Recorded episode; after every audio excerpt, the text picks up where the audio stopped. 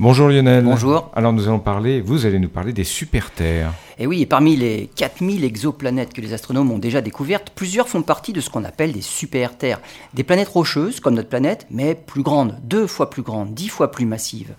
Ce genre de planète a la bonne distance de son étoile, ce qui veut dire à la distance à laquelle l'eau peut exister sous forme liquide. Donc ce genre de planète pourrait même être super habitable finalement.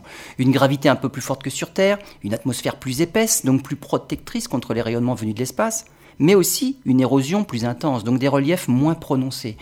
On pourrait l'imaginer comme une planète océan saupoudrée de petites îles, les conditions idéales pour la biodiversité. Le revers de la médaille dans ces mondes idylliques, c'est l'exploration spatiale. Non seulement il faut une fusée beaucoup plus lourde pour s'échapper de la planète, hein, la fusée Saturne V des missions Apollo, sur la Lune c'était 3000 tonnes.